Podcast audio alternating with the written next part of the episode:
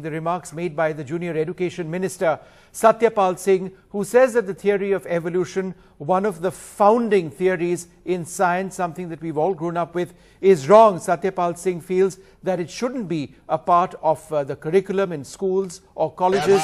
किसी शहर में गया था उसने किसी बंदर को आज भी बनते हुए देखा हो ये कहीं पर नहीं देखा गया।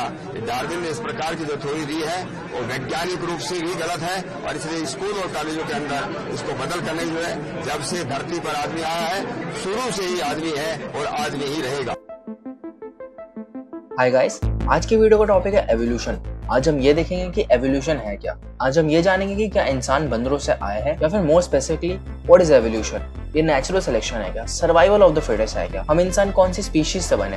हम इंसान कौन सी कंट्री से आए हैं? और भी बहुत कुछ। सो so, इस वीडियो को पूरा एंड तक देखिएगा। 380 अरब साल पहले सबसे पहला लिविंग क्रीचर यानी प्रोक्रायोटिक सेल का जन्म हुआ। और इस सेल से सभी लिविंग ऑर्गेनिजम्स जिनको हम देख सकते हैं और वो जिनको हम देख नहीं सकते भी वो सभी इन सेल के रिप्रोडक्शन से आए तो अब हम सेंट्रल क्वेश्चन पर आ जाते हैं। That is is evolution real evolution का मतलब है चेंज कोई भी ऑर्गेनिज्म जब अपने प्रेडिसेसर से डिफरेंट पैदा होता है तो उसको इवॉल्व कहा जाता है।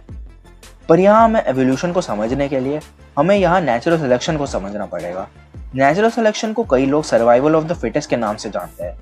ये एक नेचुरल फोर्स है, जिसकी वजह से जो भी इंडिविजुअल अपने एनवायरमेंट के लिए बेटर सूटेड होता है वो अपने जीन्स आगे पास ऑन कर पाता है। हर ऑर्गेनिजम्स के बच्चों में बहुत ज़्यादा डाइवर्सिटी होती है। किसी भी कपल के चाहे कितने भी बच्चे हो, वो सभी एक जैसे नहीं दिखते ज़्यादा डाइवर्सिटी का मतलब है कि सभी बच्चों में एटलीस्ट एक तो ऐसा होगा जो एनवायरमेंट के अकॉर्डिंग फिटेस्ट होगा और सर्वाइव भी कर पाएगा। अब देखते हैं कि इसका रियल लाइफ एग्ज़ाम्पल क्या है। 1800 ग्रेट ब्रिटेन इंडस्ट्रियल रेवोल्यूशन की शुरुआत हुई। ब्रिटेन में रेवोल्यूशन की शुरुआत से पहले व्हाइट मॉथ्स की पॉपुलेशन बहुत ज़्यादा थी, क्योंकि हवा और एनवायरमेंट में पोल्यूशन बहुत कम था। और ये व्हाइट मॉथ्स इस क्लीन एनवायरमेंट में आराम से छुप भी जाते थे और चिड़ियों को नहीं दिखते थे। और इन्हीं के जो डार्क कलर्ड कजन्स थे, वो इस एनवायरमेंट में नहीं छुप पाते थे और आराम से पकड़े भी जाते थे। तो इसलिए तब डार्क कलर्ड मॉथ्स की पॉपुलेशन कम थी। अनफॉर्चुनेटली इंडस्ट्रियल रेवोल्यूशन की वजह से पॉल्यूशन बहुत ज़्यादा बढ़ने लगा।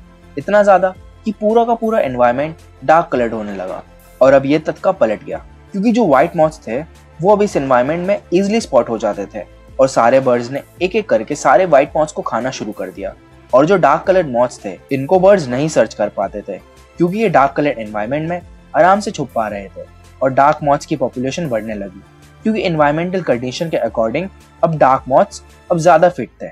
अब एक और एग्ज़ाम्पल जिराफ को तो सबने देखा ही है, ये लंबी गर्दन वाले ब्यूटीफुल से एनिमल लेकिन क्या आपको पता है कि पाँच करोड़ साल पहले सभी जिराफ्स के लंबी गर्दन नहीं होती थी, कुछ छोटी गर्दन वाले भी थे। लेकिन समय के साथ कुछ ऐसे इन्वायरमेंटल चेंजेस आए, जिनकी वजह से ग्राउंड वेजिटेशन खत्म होने लगी। और छोटे गर्दन वाले जिराफ्स के पास अब खाना कम होने लगा, क्योंकि इनकी गर्दन इतनी लंबी नहीं थी कि वो पेड़ के पत्ते खा सकते थे। तो धीरे धीरे इनकी पॉपुलेशन भी कम होने लगी और सिर्फ़ लंबे गर्दन वाले जिराफ ही बचे। इन जिराफ्स के अब ऐसे बच्चे हुए जिनके इन्हीं की तरह लंबी गर्दन हुई और आज दुनिया में सारे जिराफ्स की गर्दन लंबी ही है। एक लास्ट एग्जांपल और देख लेते हैं। 1980s में इंडिया में मच्छर मारने के लिए डीडीटी यूज़ करा जाता था। शुरुआत में तो बहुत सारे मच्छर मर गए, लेकिन कुछ मच्छर ऐसे थे जो डीडीटी से रेजिस्टेंस थे और इनके पास जो रेजिस्टेंस जीन थी, वो जीन्स उन्होंने अपने बच्चों में पास ऑन कर दिया। और जो इनके नए बच्चे पैदा हुए, वो सब डीडीटी से रेजिस्टेंस थे। इसका आज रिज़ल्ट ये है कि पूरी इंडिया में कहीं पर भी एक भी मच्छर डीडीटी से नहीं मरते। इसकी वजह से मच्छर मारने वाली कंपनी हर दो से तीन महीने में नई दवाई निकालती रहती है और इसी तरह से सर्वाइवल ऑफ़ द फिटेस्ट का गेम चलता रहता है। अब हमको नेचुरल सिलेक्शन तो समझ में आ गया है। तो अब समझते हैं कि ये एवोल्यूशन है क्या? Evolution is a sudden change in the heritable trait within a population across generations for example heritable traits वो क्वालिटी होती है जो अगले जनरेशन में ट्रांसफ़र हो जाती है। एवोल्यूशन दो तरीकों से होती है। पहला है रिप्रोडक्शन चलो इसको एक एग्ज़ाम्पल से देखकर समझते हैं। हस्बैंड के पास टॉल हाइट और ब्लैक हेयर है। वाइफ के पास शॉर्ट हाइट और लाइट ब्राउन हेयर है। अब अगर इन दोनों के बच्चे हुए और अगर वो बच्चे के पास टॉल हाइट जो उसने अपने डैड से लिया है, और लाइट ब्राउन हेयर जो उसने अपने मॉम से लिया है, अगर ये ट्रेड्स उसके अंदर है तो ये बिल्कुल ही एक अलग इंडिविजुअल है। थोड़ा पेरेंट जैसा और थोड़ा अलग। और इस समय हम पूरी श्योरिटी के साथ ये कह सकते हैं कि एवोल्यूशन हो चुका है। यहाँ पर मैं आपको एक और चीज़ बताना चाहूँगा कि सभी डॉग्स की ब्रीड ऐसे ही ट्रेड्स को मिक्स करके बनाई जाती है। नाउ अब आगे बढ़ते हैं। एवोल्यूशन होने का दूसरा तरीका है म्यूटेशन कई बार ऐसा होता है कि डीएनए प्रोडक्शन या रेप्लिकेशन के दौरान कुछ एक्सटर्नल एनवायरमेंटल फैक्टर्स की वजह से मिस्टेक हो जाती है। इन्वायरमेंटल फैक्टर्स को म्यूटेजेंस कहा जाता है। म्यूटेजेंस डीएनए को करप्ट करके जेनेटिक चेंजेस ला देता है और ये नई चेंजेस अगली जनरेशन में ट्रांसफ़र हो जाती है। कई बार इन म्यूटेशंस की वजह से कोई खास चेंज नहीं होता है, लेकिन कई बार इन म्यूटेशंस की वजह से एक नई स्पीशीज स्टार्ट हो जाती है। अब यहाँ पर एक म्यूटेशन का एग्ज़ाम्पल है ब्लू कलर्ड आइस छह से दस हज़ार साल पहले एक ऐसे कपल थे जिनके डीएनए में म्यूटेशन हो गई और इनका बच्चा जो पैदा हुआ, उसकी आँखों का रंग बिल्कुल नया था ब्लू कलर्ड आइस और इसी को हम कहते हैं एवोल्यूशन बाय म्यूटेशन तो ये सारी तो हो गई बेसिक चीज़ें। अब आता है हमारा असली क्वेश्चन कि क्या हमारा एवोल्यूशन एक मंकी से हुआ है? और इसका आंसर है, नहीं। नहीं, हमारा एवोल्यूशन बंदरों से नहीं हुआ है। सच्चाई यह है कि ह्यूमंस और बाकी सभी एप्स इससे इवॉल्व हुए हैं। द होमिनिड हमारे सबसे ग्रैंडेस्ट पेरेंट सबसे पहला एप इसका जन्म अफ्रीका में हुआ था।